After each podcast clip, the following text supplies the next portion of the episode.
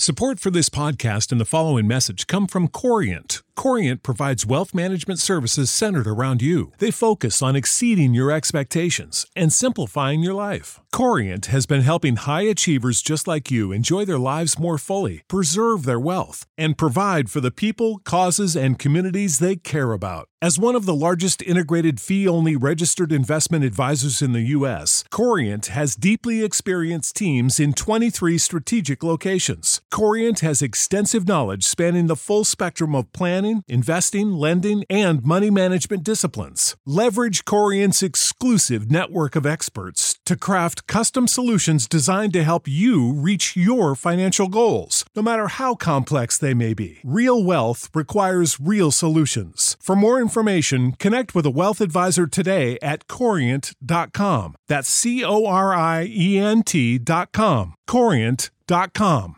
Due to some sexual content, parental discretion is advised. You unlock this door with the key of imagination. Beyond it is another dimension. A dimension of sound. A dimension of sight. A dimension of mind.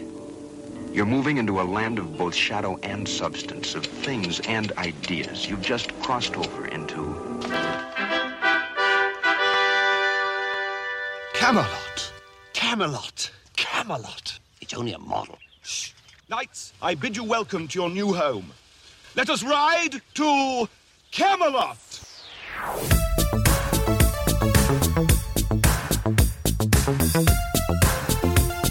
Hello, and welcome to Who Will Save Generation X, the trivia game show that is dedicated to remembering, celebrating, and preserving all the wonderful qualities of Generation X through games, trivia, and friends. I am Zabe, your host, and today we have two great contestants ready to compete for fabulous prizes and in the process do their part to save Generation X from being forgotten. Are you ready to do your part?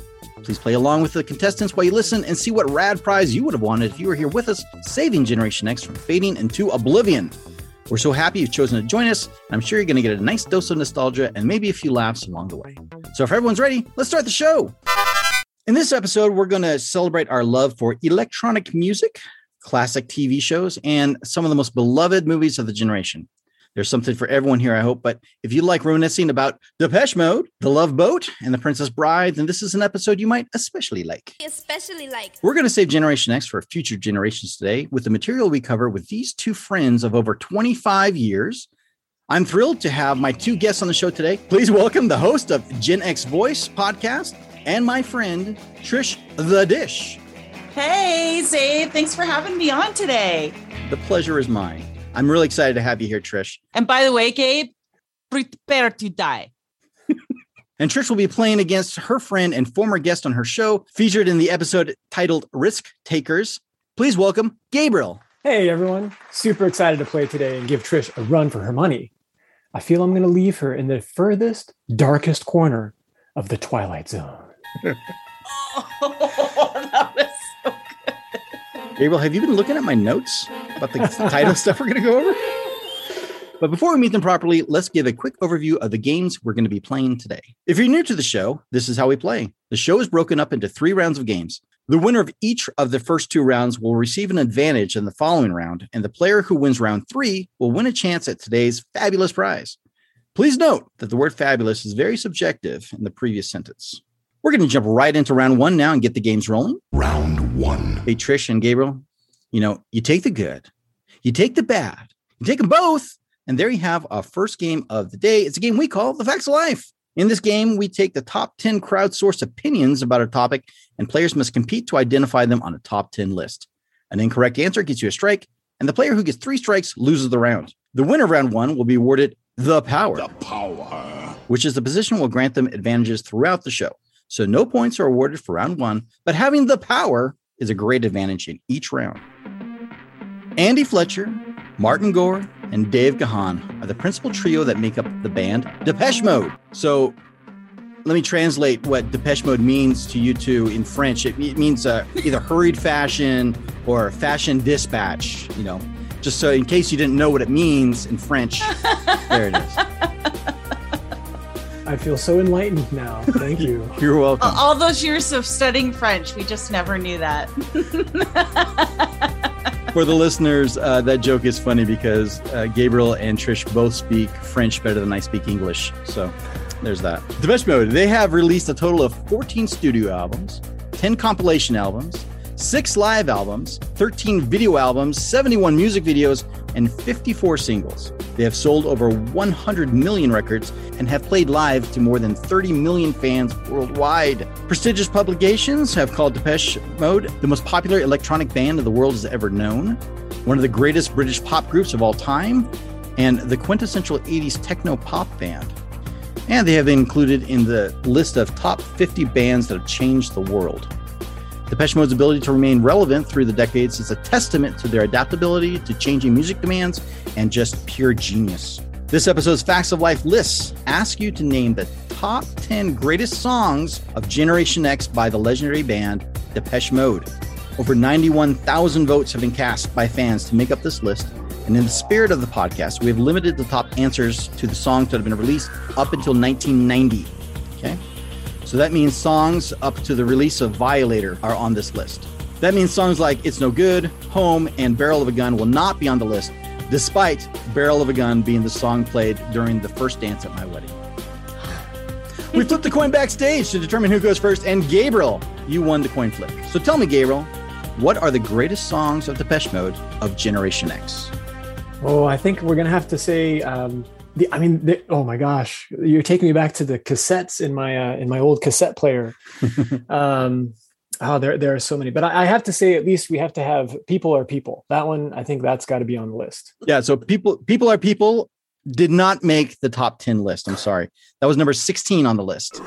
But that was my introduction. Yeah, that's my introduction to Depeche Mode as well. That's the first song I ever remember on the radio, and saying, "Who are these guys?" I really like the message. You know. Uh, yeah. I love the message. Gabriel, that's strike one. Trish, what do you got? Personal Jesus. Reach out, touch faith. 10 on the list. 10? Yes. Whoa. Okay. Okay. That's my personal favorite Depeche Mode song.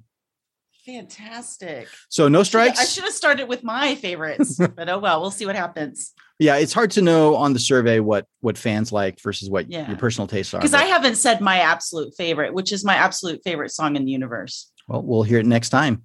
Gabriel your turn. I can't believe that people are people summer 16 it's ridiculous. Um Same. I, I, think we have to okay um never let me down again. That i know that's before violator. That's got to be there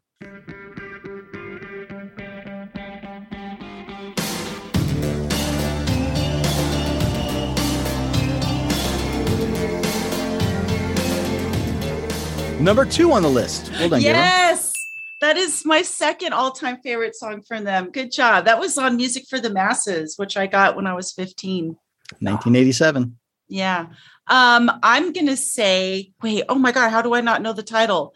All I ever wanted, all I ever needed is here in my eyes. Is it in my eyes? That doesn't why doesn't that sound right? That's Peter Gabriel. That's what I thought. Okay. here in but I don't Can think I that's the hint, title. Gabriel? It's Enjoy the Silence.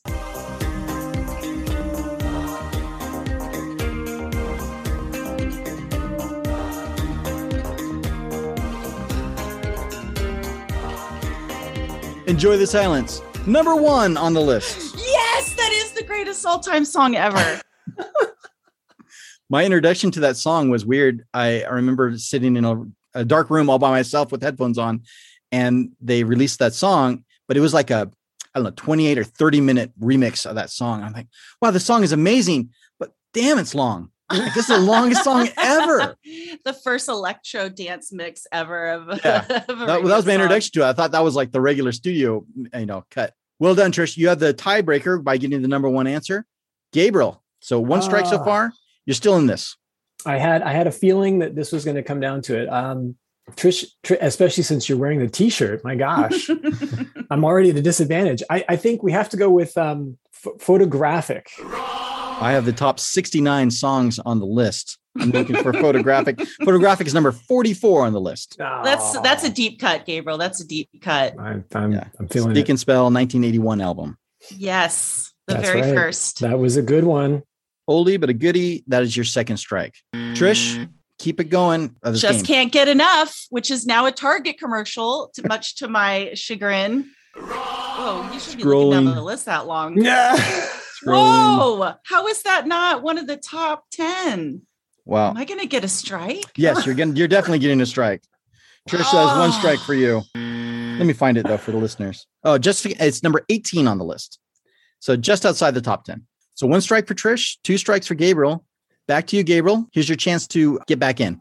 Okay. I'm, I'm feeling this now. I'm feeling it. It's it's got to be personal Jesus. That's got to be on the list. Personal Jesus is an outstanding answer. It was also Trish's answer from uh, two guesses ago, which was number 10. No. No, we're, we're not judges. Are we going to give him a strike? No, the judges are going to let you get another chance. Okay. Oh, you lucky guy. It was already said. You got to say a new song. Yeah. Nothing else is coming to me. That's it. That's all I got. You're going to have to say something, though. Yeah, we got the you're rule. Get green You- slime on your head. No. Well, Violator was in there. I know that was the name of one of the songs too. So I'm just gonna, I'm going to say a Violator. Violator is not, I don't think it's the name of a song either. Yeah, it's, it's just Right, name on. That's all right. It's okay, Gabriel. That is your third strike, though. That means, Trish, you have won round one and you have the power. Yay! All, all my friends listening are like, she better, because that one song is her favorite song of all time, and I'm wearing the shirt. Gabriel, I didn't realize we're dealing with a super fan. So uh, I, I feel like this top 10 list might have been a little bit unbalanced out of your favor. My apologies. It's Am I in your head now, Gabriel? I'm gonna. I'm gonna Let's go down the I'll- I'll top 10 on. list. There's a whole lot of game left. So let her talk her smack now. A true story. We'll go through the top 10 list. Number 10 was Personal Jesus. Number nine, you, guys did not get, which was Behind the Wheel. Number eight, World in My Eyes. Number seven, Stripped. Number six is Shake the Disease. Number five, Black Celebration. I was gonna say that next. Yeah. Oh my god, my soul. Number four, Strangelove. Number three, Everything Counts. Number two was uh, Never Let Me Down Again, which Gabriel got. And number one was Enjoy the Silence, their biggest commercial hit. I can't believe that. Okay, whatever. Master and servant isn't in there. That should be there for sure. Or ba- blasphemous rumors. I know, like- right? Blasphemous Rumors was number up with. 12. I'll send you guys the Uh-huh. list. We All can- Oh, right. please do. you know, just for all the fans out there that, you know, I realize that Depeche Mode's got a lot of fans and a lot of people are very passionate about their music. The judges make up the list. I don't make up the list. So please direct all your hates towards the judges and not me. Thank you. I'm definitely gonna tweet at them after the show. they they are prolific though. I mean, we have to we have to give them. that. They had so many different albums in the '80s. It Oh, was yeah. Just, uh, I mean, just was the fact so that you went through that whole thing, even just introducing this category, I was like, wow, they are really amazing. They make the holy trinity of music uh, for me. That's the the Cure, the Smiths, and Depeche Mode. Yep. Oh. That's why I knew you were a cool human, Zabe. When you said that one time, I was like, this is this is my brother. I feel you, sis. Before we start round two, let's take a moment to better meet our contestants. The judges are the gatekeepers of all things Gen X on the show, and to that end, they are requesting to know from our contestants about their Gen X credentials. Apart from being born between 1965 and 1980, what qualifies you to claim yourself as part of Generation X, and what might potentially disqualify you from being Generation X?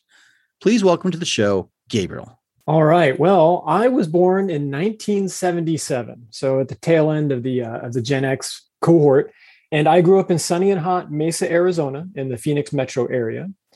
And I moved around in the United States quite a bit. Lived in Wisconsin for several years, then moved to New York and lived in Brooklyn for several years before I moved across the pond and uh, decided to stay in cold, rainy, foggy Brussels, Belgium for almost seven years. And after getting enough rain and wet and uh, just terrible weather, my wife and I decided to settle down here in San Jose, California, where I am today. Now, I grew up watching old westerns on a black and white TV that had a rotary dial to turn the to turn the stations. Nice. Uh, I used to sneak Twinkies while watching Robotech on weekday mornings before school, and while I watched the Smurfs on the weekends. And I would sit in a little corner in my room and read GI Joe comics and Garfield comics after school. I used to ride my bike through housing developments just like Elliot did in ET.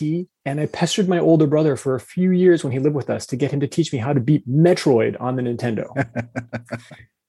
I feel my greatest credential though is that my very first concert was Weird Al Yankovic, where he sang George, George of the Jungle, and there was a huge projected animation on the stage that accompanied the song. And my mom was holding my ears the entire concert. One of my biggest regrets in life is never seeing Weird Al in concert. Mm. I had an opportunity and I passed like an idiot. Wah, wah. Okay, what are some uh, disqualifiers you got, Gabriel?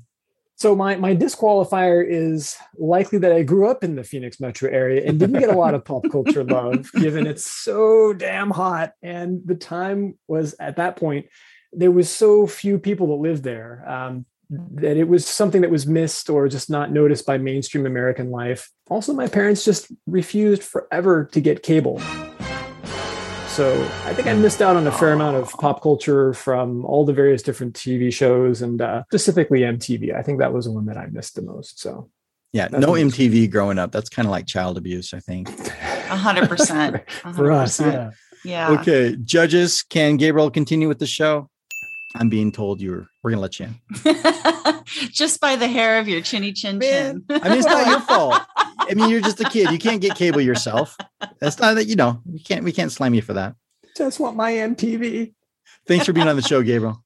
And Trish, welcome to the show. Tell the audience a little bit about yourself and your Gen X credentials and disqualifiers. Well, again, thanks for having me on the show, Zabe. I'm super excited to be here. I, you know, actually did a lot of the same things that, that Gabriel did. You know, I, I lived kind of all over the United States as a little kid. I was born in Albuquerque, but I lived in Southern California and Utah, actually, in Illinois. I've also lived in Oregon and New York, a couple times in France, London. But I decided that I love Arizona so much. I've moved here three times. So I've moved here once in uh, to Flagstaff, moved away, then came back to Tucson, moved away, and then came back to Phoenix. So definitely a desert dweller. I was born in 1975. So I'm kind of in that weird spot between being at the end and being right in the middle because I have so many memories like I would basically oh I went I went to the mall to see a Christmas story in first grade with my friends alone without chaperones because you could still do that in the early 80s and then I'd wake up early before school before I caught the bus to play Street Fighter at the local donut shop um, and then after school, I'd play Mario Brothers at the pizza place. At that, I take different bus stops just so I could play different video games. But my biggest thing that I would say that my biggest qualifier is when I lived in a community that had an arcade, I would skateboard to the arcade with my uncle who was eight years older and was a champion at Dragon Slayer.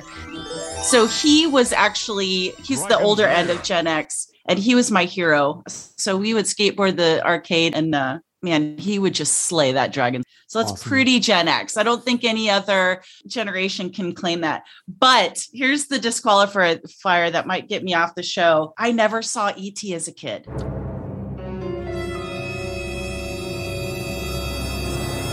What? Phone home, Trish. Yeah, and I was obsessed with ET. Like I had But never saw the little movie. figurines. and I never, I didn't get the whole like he was dressed up. Like I just loved that like little figurine.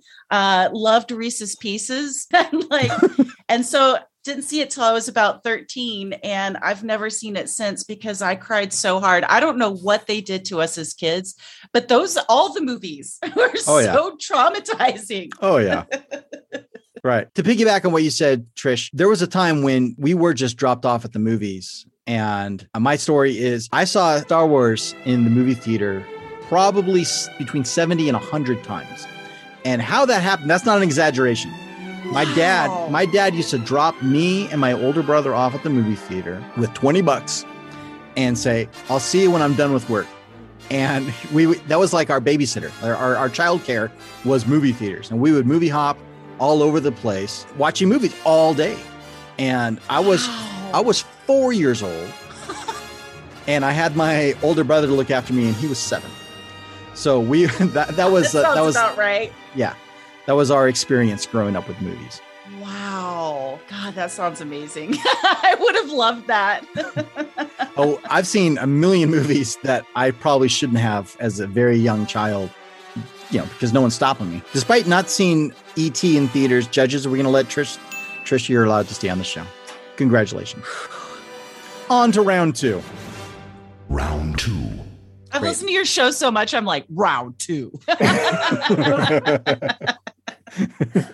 Bring it. Check. I'm so glad you didn't beat me at the Depeche Mode part, Gabriel, because that would have been. I mean, I know you're going to slaughter me in the rest, but Oh, come on. Who knows, right? I know, right? These are so hard sometimes. Well- like people are people aren't in there. You couldn't I get out of that. know. You were you, that like froze your brain. I that think. was it. After that, I was like, there's something wrong with the list. well, I guess I can't do this game. There's something wrong with the list. Does not compute. Clearly, something's wrong with the list, right? Round two today is a game we call Eight is Enough. In this game, I'll ask a total of eight questions, four to each contestant. Points are awarded for each correct answer, two points for a complete correct answer, and one point for a partial correct answer, which is up to the judge's discretion. At any time, players can appeal the judge to make a ruling for a partial correct answer and making their case through loud arguments and putting the judges in their place. The player who currently has the power, which is you, Trish, gets to choose between two questions to answer. Players take turns answering questions with a chance to steal if their opponent answers incorrectly. A steal is worth one point, but more importantly, a steal also takes the power away from their opponent. You cannot lose points for an incorrect answer. However, all questions must be given an answer, no matter how incorrect it might be. So if you don't know the answer, just make something up and try and make it entertaining, please. The winner of round two will make a secret trip to the prize vault and choose a prize that you'll both be playing for in round three. However, the player who has the power at the end of the round will go first in round three, which is a huge advantage. So try and end the game with the power if you can. So here we go. Trish, you have the power. You've got the power. I got the power. skin, skin, skin, kind of hectic. Trish, you can pick between these two questions. Will it be express yourself, which is a music slash television question? Or will it be do not pass go, do not collect $200, which is a games question, if you can imagine that? I, I think I'm going to try the express yourself one because I love that song by Madonna and I'm hoping that's good luck. Well, we'll find out. On January 14th, 1984, Madonna made her North American network television debut, performing Holiday on the Dick Clark hosted show American Bandstand. Dick Clark asked Madonna, quote, What do you hope will happen, not only in 1984, but for the rest of your professional life? What are your dreams? What's left? End quote. What was Madonna's reply? This is a multiple choice. Was it A, I want to be like Gandhi and Martin Luther King and John Lennon, but I want to stay alive? Or was it B, I'd love to be a memorable figure in history of entertainment in some sexual, comic, or tragic way? I would like to leave the impression Marilyn Monroe did to be able to arouse so many different feelings in people. Or was it C, I would like to see the Pope wearing my t shirt? Or was it D, finally, to rule the world? Oh, that's so hard because every single one of those things I can hear her saying. But I think in those days, it wasn't quite the Marilyn Monroe thing, and that she really had her heart set on ruling the world. And I can kind of see her cute little bedangled, braceleted hands say D. D is correct. Woo! I was certain that it was going to be. I went to see the Pope. See, I mean, can you hear her saying that? Yeah, like, I totally. could totally hear her saying that. But I feel like that was like she was still kind of maybe not quite like that yet. Her blonde ambition wasn't quite as ambitious. Is that what Not you're saying? not yet. Yeah, just ruling the world. well, to rule the world, that's pretty ambitious. I Ah, guess. yeah, I know. Already. We are a couple of weeks into the new year. What do you hope will happen not only in 1984, but for the rest of your professional life? What are your dreams? What's left? Mm, to rule the world. There you go. Ladies and gentlemen, this is Madonna. Love her or hate her, there's no doubt that Madonna has been arguably as big of a star as anyone else in the past 40 years and has certainly been influential to millions more than many of the world's leaders. All of the multiple choice answers are actual quotes from Madonna, including this one. If I was a girl, I would like to be like my fans. I would like to be like Madonna. Yeah. Okay. yep, a little narcissistic. That's why she's endured all these years for sure. That's my favorite quote of hers. I think that's awesome. so Oh that's two points for you, Trish. The dish. On to you, Gabriel. You have this question to answer. It's called Do Not Pass Go, Do Not Collect $200. The classic board game Monopoly is a shared experience by many Gen Xers that help to equally bring families together while also ripping them apart at the same time. This is a two part question. Which is the property in Monopoly that is the most expensive to purchase? And what is the rent charged when landing there without any property upgrades? You give me the property, then I'll give you a multiple choice for the rent price. Oh. Okay. Oh, well, it's Boardwalk. That's the most expensive one. So here's the multiple choice for the rent price. Was it A, $30, B, $40, C, $50, or D, $69? I'm going to have to go with C, $50. $50 is correct. Here's your Monopoly fun fact. Elizabeth Magie Phillips is credited with inventing the game in 1902. She called it the landlord's game. She created the game with two sets of rules an anti monopolist rule set in which all are rewarded when wealth is created, and a monopolist set in which the goal was to create monopolies and crush your opponents. According to her biographer, her dualistic approach was a teaching tool meant to demonstrate that the first set of rules was morally superior. On November 5th, 1935, the creator signed over her patent to the game she invented to the Parker brothers for 500 bucks. The first set of rules were then discarded, and billions of players, uh, future generations, were taught that crushing your opponents is what's best in life. Why don't we play Monopoly? That's it, baby. Welcome to Marvin Gardens. Oh, we'll see about that. One, two, three, go! You're a little light here, Dad. I'm good for the rest, you know I am. Well, I'd like to trust you, Homer, but you've been in jail three times. They told me it would be like this on the outside. Why, you little... Stop fighting! Hello? It sounds like a domestic disturbance. Another case of monopoly related violence, Chief. How do those Parker brothers sleep at night? Wow. Oh, man. But but here's the question, guys. Do you play with whenever you uh, have to pay luxury tax or anything that your money goes into the middle of the board? Free parking, you get you actually get it. No, What? no, that's that's Gabriel, not acceptable. You're a rule follower, man. We make our own rules, damn it. Right. Yeah. Free parking, you get the pot. I can't believe you never played that way. That's some crazy. That's some crazy Oh, stuff we- you did there we- in Mesa. I, I have played that way, but that's not the way we play here. That's not how you're raising your children to play. No, the rule says the money goes back to the bank. Period. The bank wins. yeah, I, I don't know how that happened, but I remember we always grew up with the, you know, all the money goes in the pot, you land on free parking, you get all the money. I don't know how that came about, but I remember when someone pointed out to me, there's like a huge argument. Like I was with like one of my best friends and, and like we got into this brawl about the rules. And he's like, look, here's the rules right here. Like pointed out, I'm like, yeah, I still think it's better the other way. Li- listen, I've played in Illinois, Texas, Arizona. I, I've I really have met someone who didn't play that way, and I always won them over and was like, "Dude, let's just play it that way." oh, Ga- Gabriel's shaking his head. No, we'll see what happens. Just wait. it's fun to get that Advantages. pot. Okay, so Trish, you retain the power. And you get to pick between these two questions.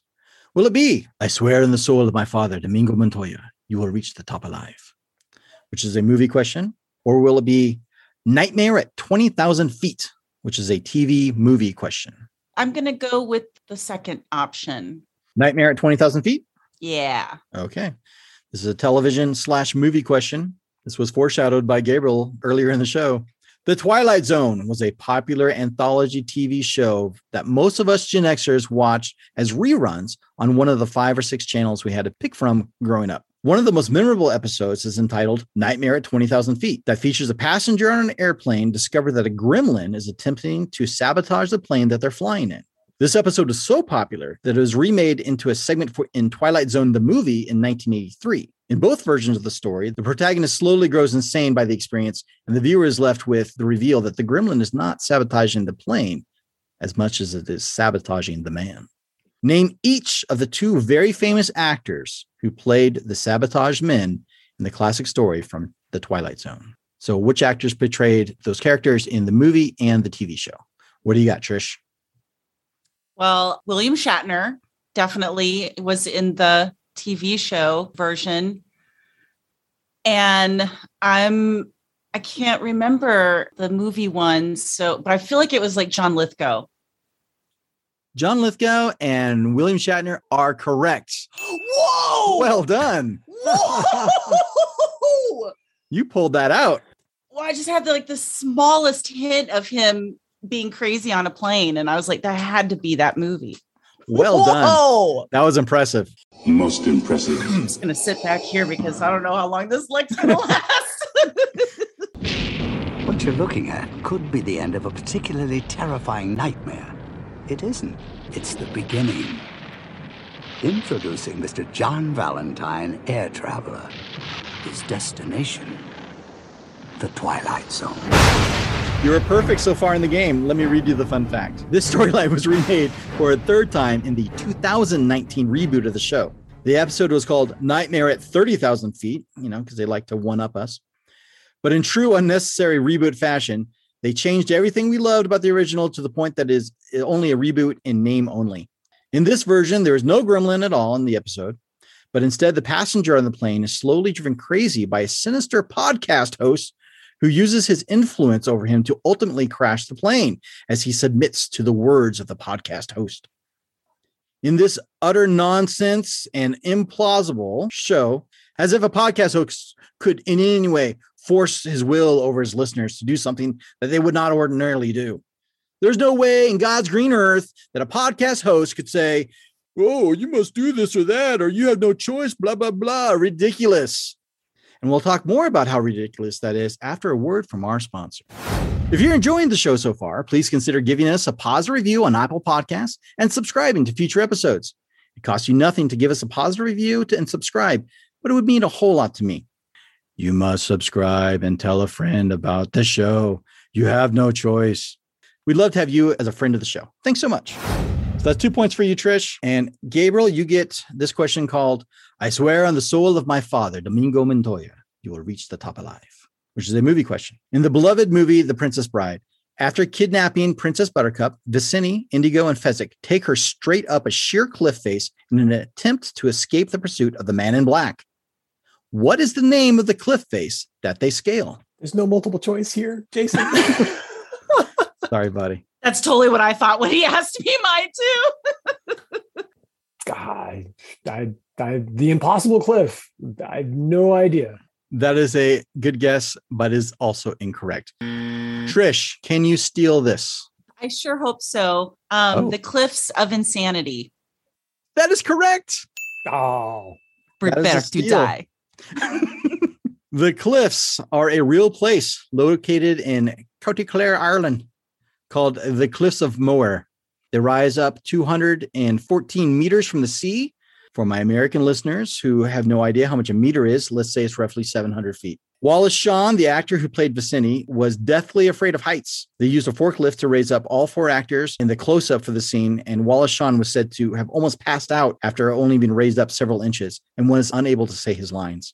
Andre the Giant then patted him on the head and told him not to worry and that he would take care of him.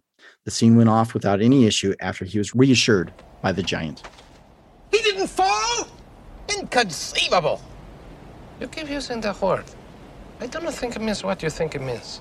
Ooh, That's a real place in Ireland. I feel like I need to make a pilgrimage there someday, just for just for that cliff. So the score is five points for Trish, two points for Gabriel. Gabriel, don't hang your head. There's still plenty of game left. Anything can still happen. I'm counting on it.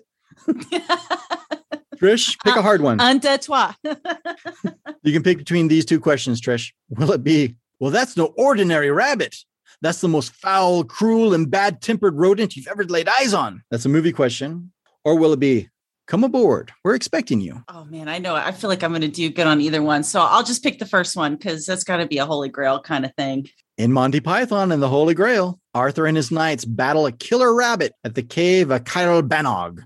However, a frontal assault on the rabbit was unsuccessful. What did Arthur tell Brother Maynard to use in order to defeat his unstoppable killing machine of a bunny? Well, was it to just scream "run away"? no, I know that's not Run right. away! that's the only part I remember. Uh, a sword. God, I thought I would get this, but A sword is incorrect. Gabriel, here's your opportunity to steal, get a point, and steal the power. oh no! I didn't know he could steal the power. Oh, it's mine. It's mine. It's mine. He asks for the holy hand grenade of Antioch. That is correct. Wow.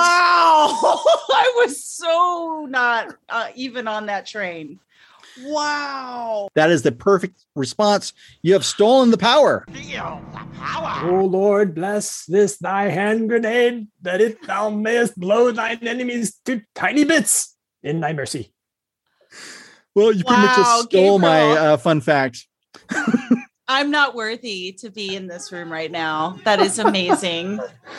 Yes, we all bow down to Gabriel. Dang it. I should have said the love boat one. I was so confident.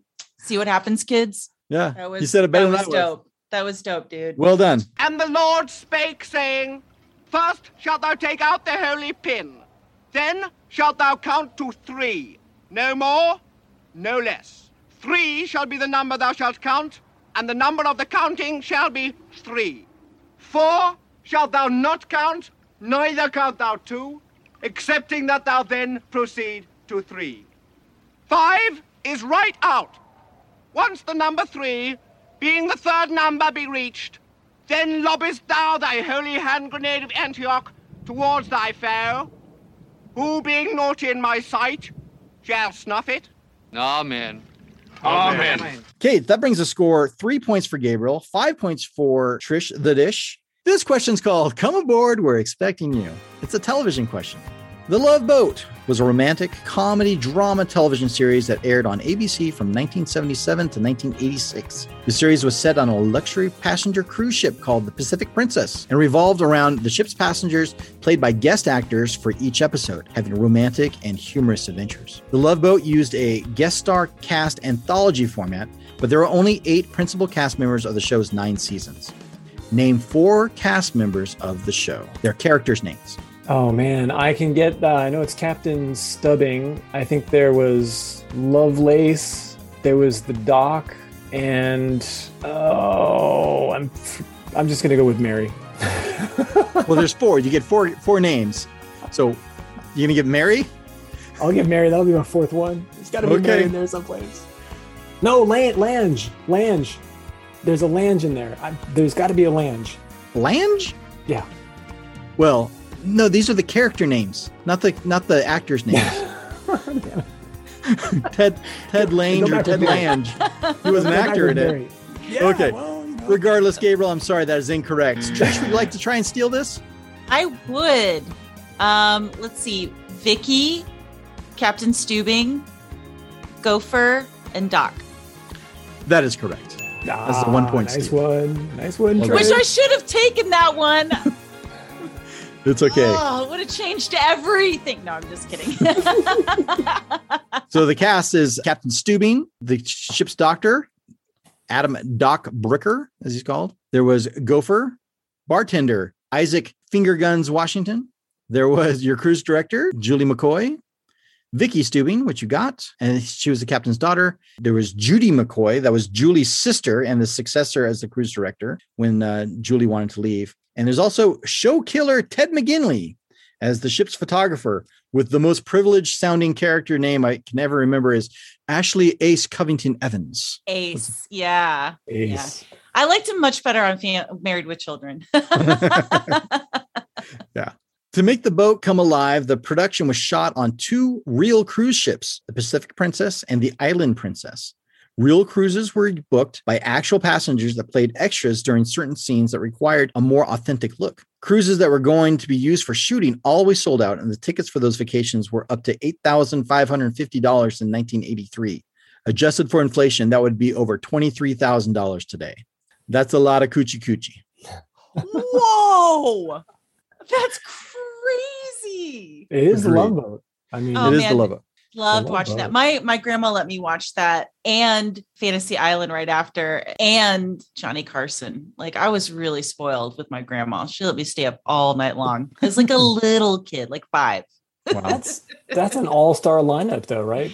Oh, for The- real. The Love Boat followed by Fantasy Island and then Johnny Carson. Yeah. That's that's good TV. Yeah. May- I don't know if they were on on the same nights, but I feel I don't like think they were, but Uh, yeah. yeah, because wasn't Love Boat and Fantasy Island like a weekend or like Saturday Friday night. Saturday, Saturday, night? Okay. Yeah. I feel like you guys talked about that in an episode recently. The Pacific Princess will be leaving Cabo San Lucas in 30 minutes.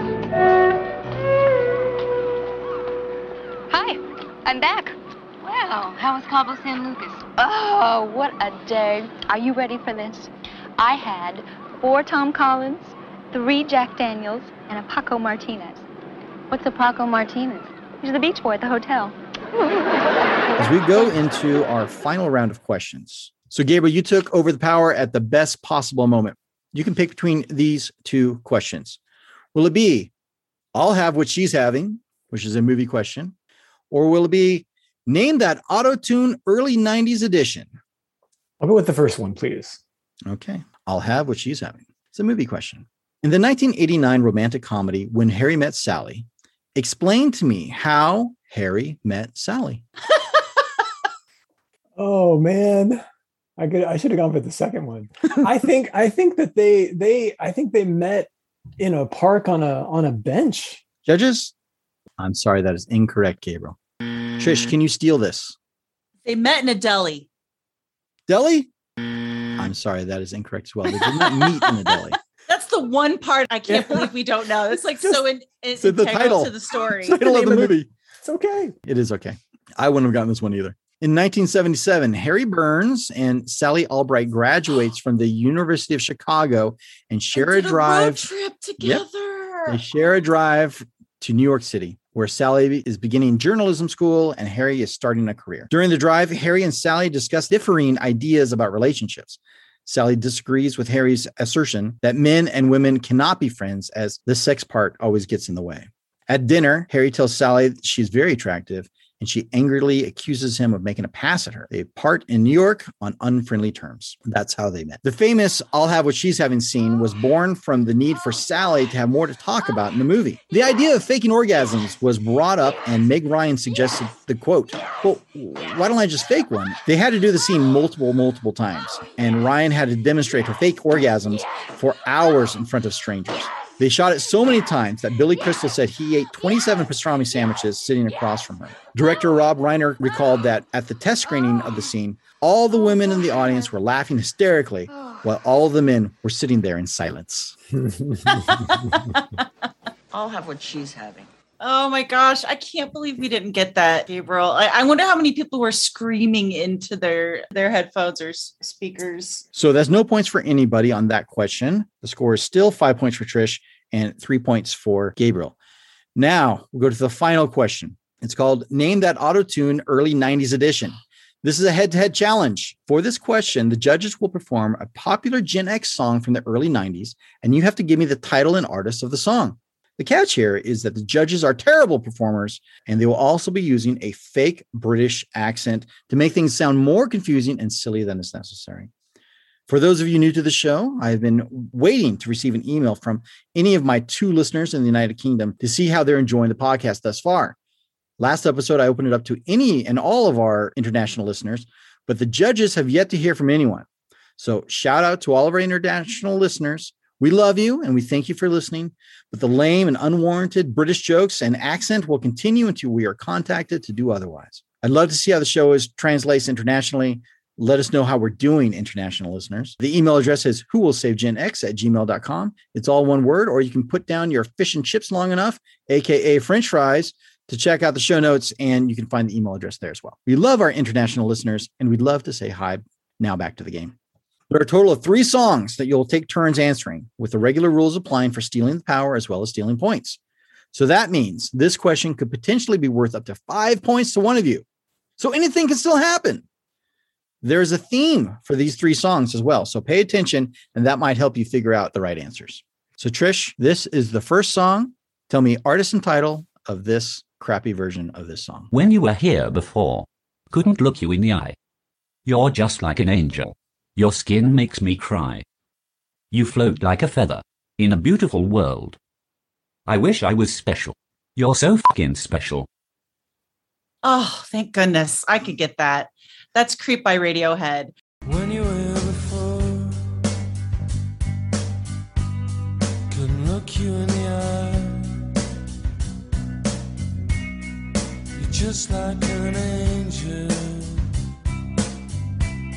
Your skin makes me cry. And by the way, this is such a genius part of your show because it is so hard. You're correct on both points, Trish. It was difficult, thank and you. that is the correct answer. Radiohead was the Bardist. The song is called Creep. Seven points for you. Gabriel, you have to get this one to stay alive. no pressure. No pressure. Here you go. Song number two. Early 90s song. Listen for the theme. Take time with a wounded hand, cause it likes to heal. Take time with a wounded hand. Guess I like to steal. Take time with a wounded hand, cause it likes to heal. I like to steal. Artist and title. Want to I'm hear it again? blanking. Yeah, no, I'm blanking. Hearing it again won't help. Are you sure? yeah. I was get, maybe Jane's Addiction, but I wouldn't know the name of the song, so I I, I think I'm wrong. Can't say I don't know. You're gonna get slimed, buddy. Is that your answer? Yeah, we'll go with Jane's Addiction. Jane's addiction, and I don't know is not the correct answer. Trish, can you steal this one? Um, I know that song is also Creep. And the name of the band, and I know that if my friend Brett was listening right now, he would be screaming at me because it's like his favorite band. And and I I know the band, but I can't remember the name at all. And it's gonna like the minute you say it, I'm gonna hurt myself. Like it's gonna hurt inside my heart. Well, let's play it and watch you get hurt.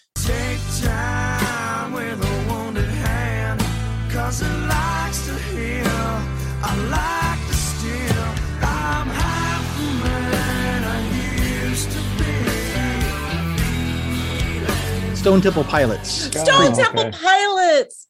Yeah, it's much easier with the music playing. But it is Creep, right? It is Creep by Stone Temple Pilots. Yes. So no points for that one. Back to you, Trish. Can you run up the score and dunk all over Gabriel by getting this one correct? The 22nd of loneliness. And we've been through so many things. I love my man with all honesty. But I know he's cheating on me. Look him in the eyes. But all he tells me is lies to keep me near. I'll never leave him down though I might mess around. It's only cause I need some affection. Oh. God, I don't recognize that at all. Uh is it a Mary J. Blige song? like I can't think of any of her titles though. That's so hard. I knew I knew this would be so hard. This is so brilliant, by the way, because I had all this confidence. I was nailing it, and then I'm just like, Ours entitled Trish the Dish. yeah, Mary J. Blige, and he's got to go. Judges? I'm sorry, that is incorrect. Gabriel, you got this one?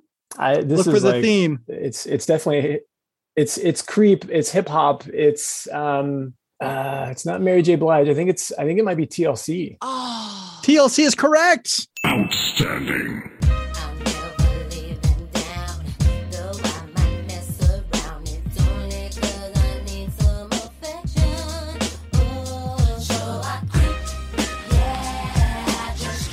Knew it would have been a hip hop song, but I just couldn't. Way So- to go, Gabriel. Gabriel, that is a that is a clutch move right there. Because with that, you've stolen a point, but more importantly, you've stolen the power. The power. That lets you go first in dysfunctional family feud, which is a huge advantage. oh man. That is the power position. Ah. Oh. Trish the Dish, congratulations for winning round two. We're going to put your opponent in the waiting room while you and I take a secret trip to the prize vault where you are going to select the prize that the two of you will, will be playing for in the final round. But before we do that, let's hear a quick word from our sponsor. After these messages, we'll be right back.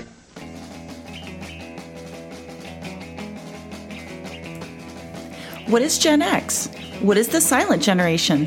What do generations have in common? Hi, I'm Trish the Dish from the Gen X Voice podcast, and I invite you to listen to conversations I have with folks from different generations, backgrounds, beliefs, and experiences in an attempt to see what connects rather than divides us. Even though Gen X has been called slackers, Karens, or not mentioned at all in some cases, we are the bridge generation, so I feel compelled to do my part to destroy ageism by bringing all these voices together. And, as a bonus, each guest gets to answer some 80s questions at the end of each show. So download and listen to Gen X Voice today on Apple, Spotify, Amazon, or wherever you listen to podcasts. And let's see how much we have in common after all. Round three. Round three is a prize round called Dysfunctional Family Feud. In this final round, I will ask the same five survey questions, Family Feud style, to each player in turn, and they will need to respond with what they think are the most popular responses from the Generation X timeline. That's the 70s, 80s, and early 90s. These are actual survey questions taken from actual people from Generation X that have been quizzed by the show via Facebook. The player who has the power, which is you, Gabriel, gets to answer first with player two unable to hear their responses. Player two will then have to give responses to the same five questions and beat the other player's score without duplicating any of their answers. Whoever gets more points wins the game and goes on to claim their chance at a prize that the winner of round two selected in secret. So, Trish, we are going to put you in the waiting room. See you, Trish. Now, Gabe, it's you and I. Okay, Gabriel, you know how to play. I'm going to ask you five survey questions, and you got to give me the top responses from the Gen X timeline. You have five seconds to answer each question. You have one pass. And the pro tip is make sure you use your pass. Don't waste it. Okay, All here we go. Your time will begin after I finish reading the first question. Name a TV show that had both black and white and color episodes. Uh, MASH. Which is the best James Bond movie? Um, oof, I, I want to say Moonraker, but let's go with uh, A View to a Kill. Name a band that has the word the in its name. The Who. What is a word or phrase that was popular among Valley Girls? Um, I'm going to pass. Good pass. What was the best Arnold Schwarzenegger movie?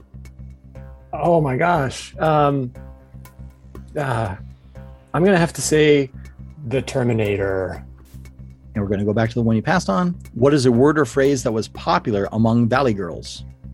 Um, oh my gosh. Judges. okay, Trish, you have your work cut out for you.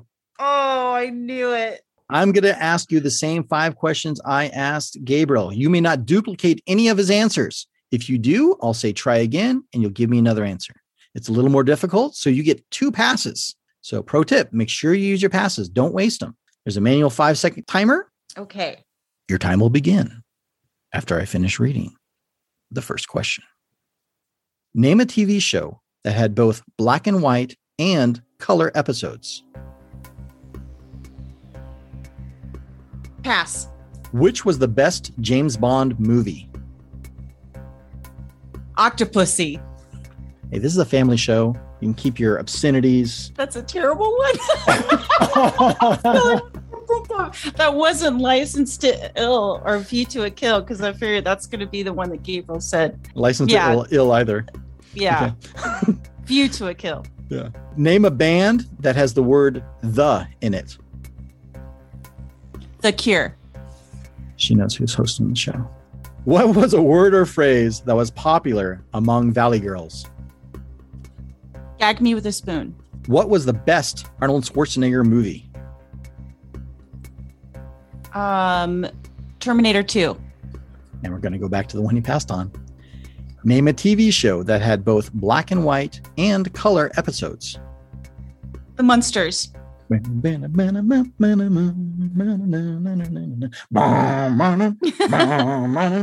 Okay. You still had a pass.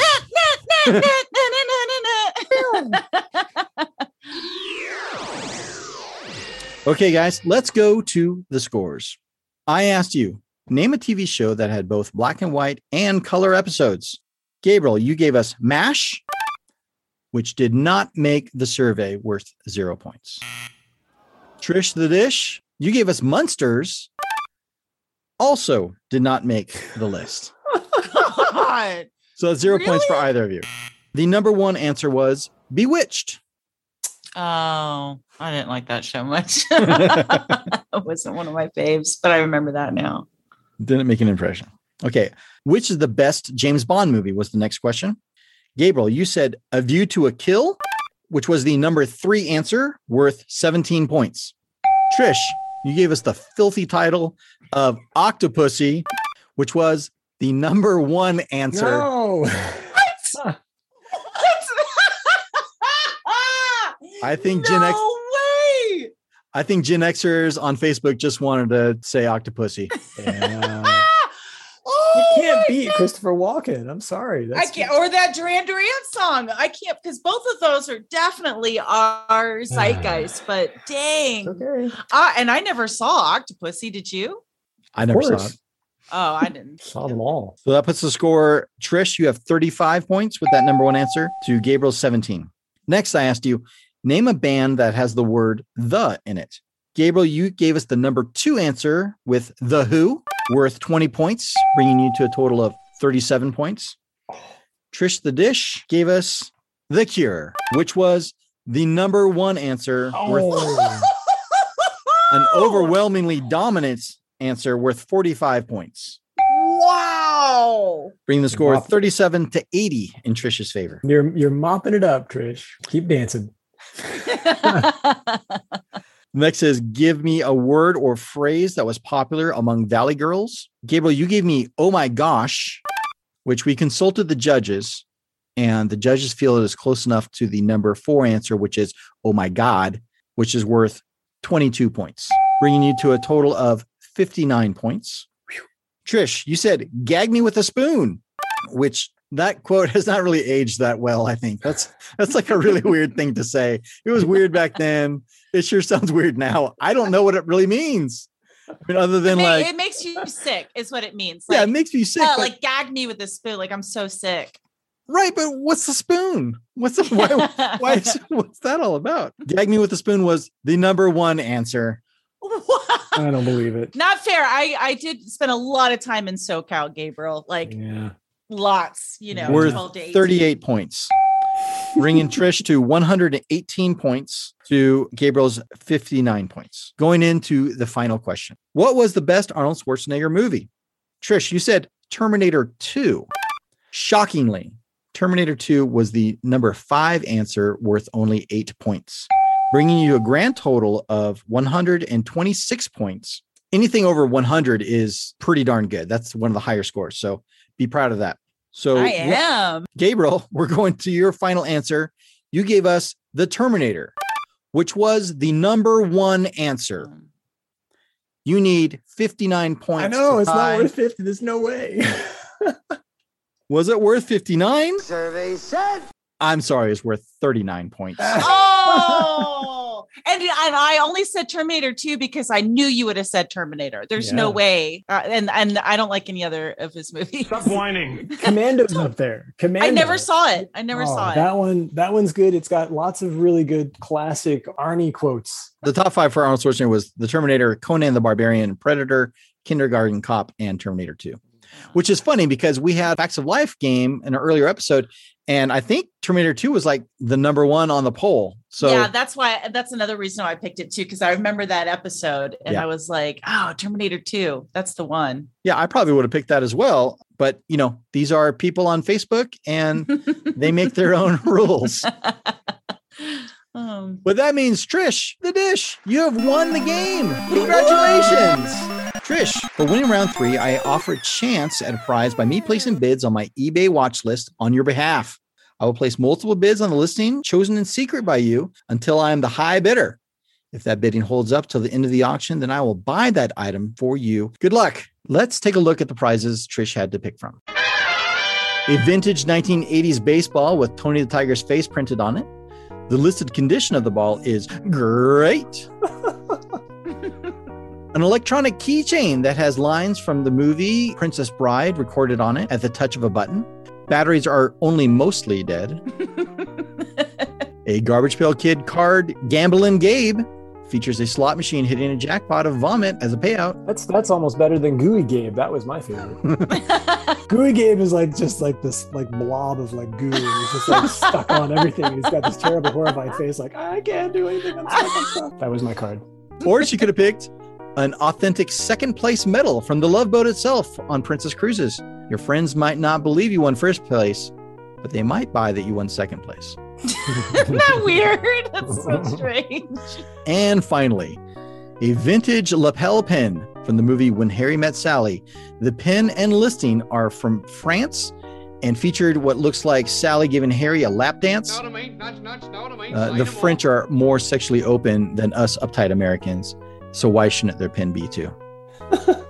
Aren't these great, Gabriel? I had such a hard time. Oh man, there there are some good ones in here. Yeah. Okay, Trish, please reveal to us the prize that you chose. I chose the Princess Bride keychain with the batteries that are only mostly dead. Awesome. Trish, are you happy with this selection? Because you can either keep your selection or you can take what's inside the mystery box. Who's in the box? Anything could be in this box. What's in the box? So you can take the sure thing or risk it all with the box. Well, Zabe, I'm a huge fan of your podcast, and I have learned that what's in the mystery box is is usually not nearly as good as what's on the eBay. Okay. and, and I'm going to say that, and it's going to be the coolest thing ever. Um, but well, I'm going to go with that the the Princess Bride talking keychain. Okay. Anything can be in this box. We have a new format, but if you're going to stick with the Princess Bride talking toy, that's fine. We can do that. Would you like to know what's in the box? Yes. What's in the fucking box? I'm sorry, I can't tell you what's in the box. Oh, oh, it's for the next guest. We're going to let that roll over to the next episode. So let's bid this listing up. Oh my god. We are the high bidder. wow, gonna- I can't gonna- imagine why. It's gonna happen. Considering there are no prior bids, it's not much of a surprise. But we are the high bidder at $4 with $4 shipping from Huntington Beach, California, is where this listing's at. I will be in Huntington Beach this weekend. Maybe I can just swing by and pick it up. Save four bucks. Congratulations, Trish. Yay, thank you. That was so much fun. Thank you so much for checking out the show. We know you have a vast ocean of choices for your podcasting enjoyment, and it is simply amazing that you've chosen to spend a little time on our little show. Thank you so very much.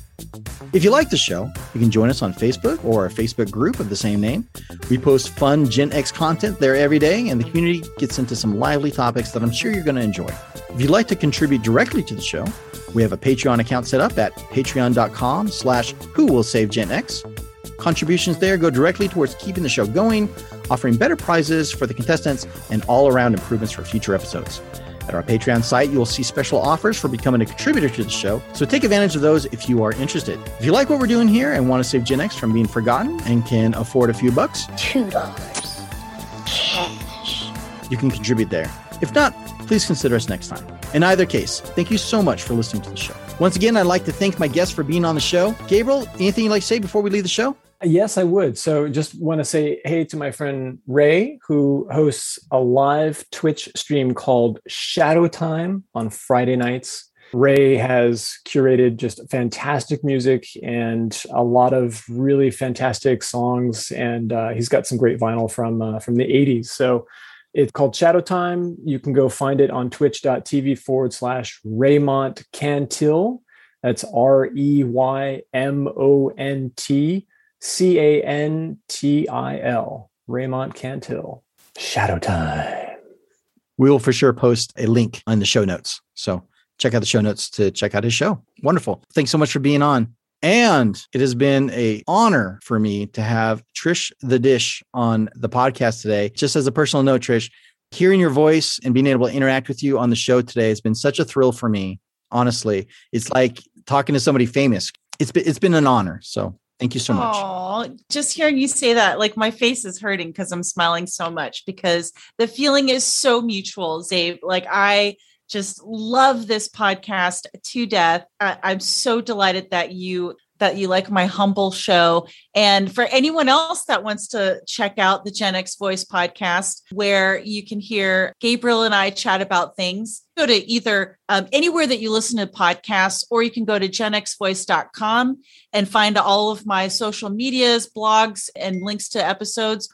Or you can also just find me on all the socials at Gen X Voice. I especially like posting on Instagram when I'm doing an episode. So anyway, Insta- the Instagram is mostly dedicated to my guests, but there's also a Facebook group and yeah, just check it out. And Zabe will be a guest here in the future too for mm-hmm. season two. So we're super excited. So yeah, check it out. Gen X Voice. Yeah, I've never been on a real podcast before, so this is exciting for me. I look forward to it.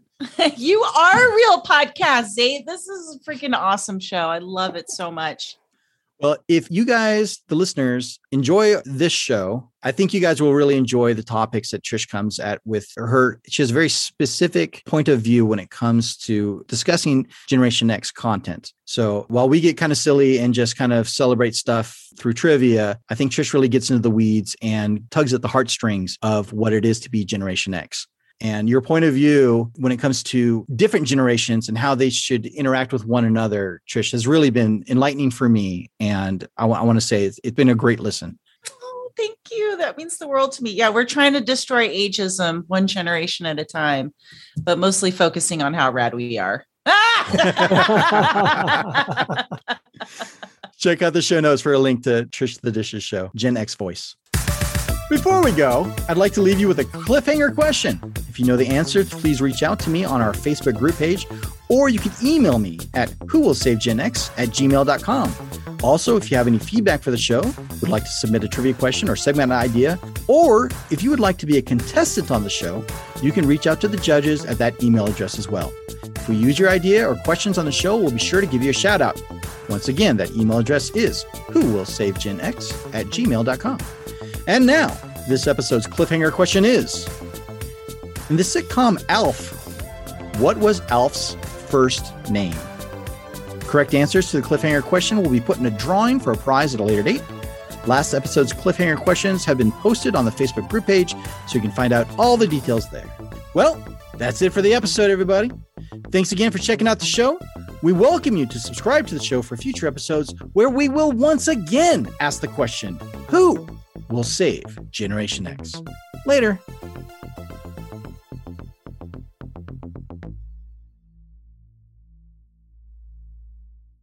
The flight of Mr. Robert Wilson has ended now. A flight not only from point A to point B, but also from the fear of recurring mental breakdown. Mr. Wilson has that fear no longer, though for the moment he is, as he has said, alone in this assurance. Happily, his conviction will not remain isolated too much longer. For happily, tangible manifestation is very often left as evidence of trespass, even from so intangible a quarter as the Twilight Zone. I have to push the Pramalot. Uh, no, on second thoughts, let's not go to Camelot. It is a silly place. Right. right.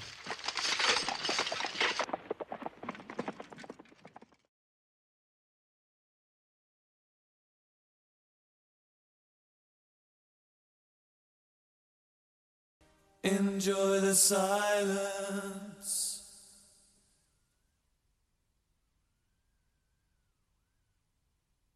Save big money on your outdoor project now at Menards. We have everything you need to keep your outdoor power equipment running smooth so you can keep that lawn in tip top shape or enjoy some time on your boat. Right now, all FVP, lawn and garden, and marine batteries are on sale through May 5th. Check out our entire selection of FVP batteries today and view our weekly flyer on menards.com for more great deals. Save